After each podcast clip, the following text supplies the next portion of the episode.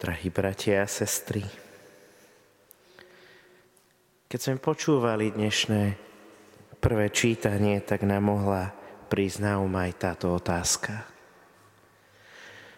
Prečo sa vlastne Achaz zdráha žiadať od pána znamenie? A tá jeho reakcia by na prvý pohľad mohla pôsobiť rozumne a príkladne nechce žiadať a pokúšať Boha.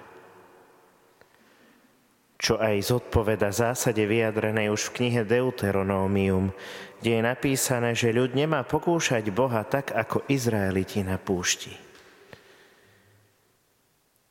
Ale Izaiáš nepovzbudzuje Achádza, aby Boha skúšal.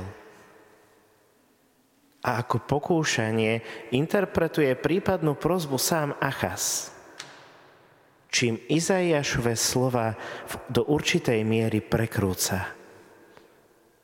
Pretože aj Boh môže žiadať človeka alebo nabádať, aby od neho niečo žiadal. Žiadať či prosiť Boha, keď si človek nevie rady, je dobré. Ale Achaz ukazuje, že nechce prosiť,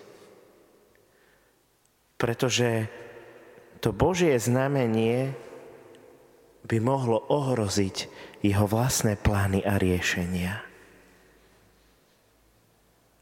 A tak namiesto viery, ktorá s Bohom počíta, uhýba do takého postoja formálnej zbožnosti.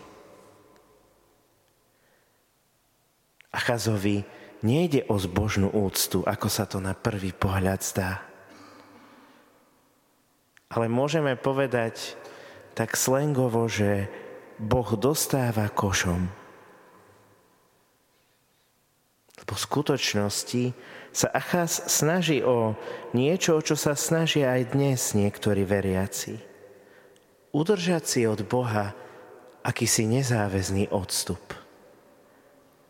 Môžeme povedať, aby tak ľahšie odmietal tie Božie znamenia či požiadavky, ktoré prichádzajú. A dôležité posolstvo Izaiáša je, že Boh sám dáva znamenie svojej blízkosti. A to je tajomné znamenie matky s dieťaťom. Možno sa pýtame, čo z toho si môžeme zobrať my do týchto posledných dní adventu, či do Vianoc, ktoré sú pred nami. Môžeme si zobrať napríklad to, aby sme neuhýbali do nejakej formálnej zbožnosti,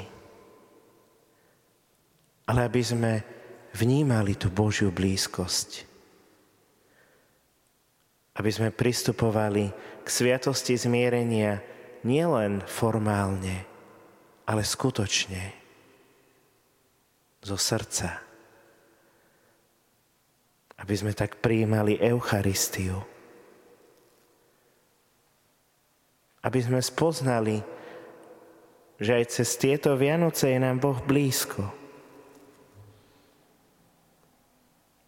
A zároveň aj v našom živote by sme s takým dostatkom pokory mohli identifikovať stopy takýchto znamení ktorými sa nás Boh snaží pritiahnuť k sebe.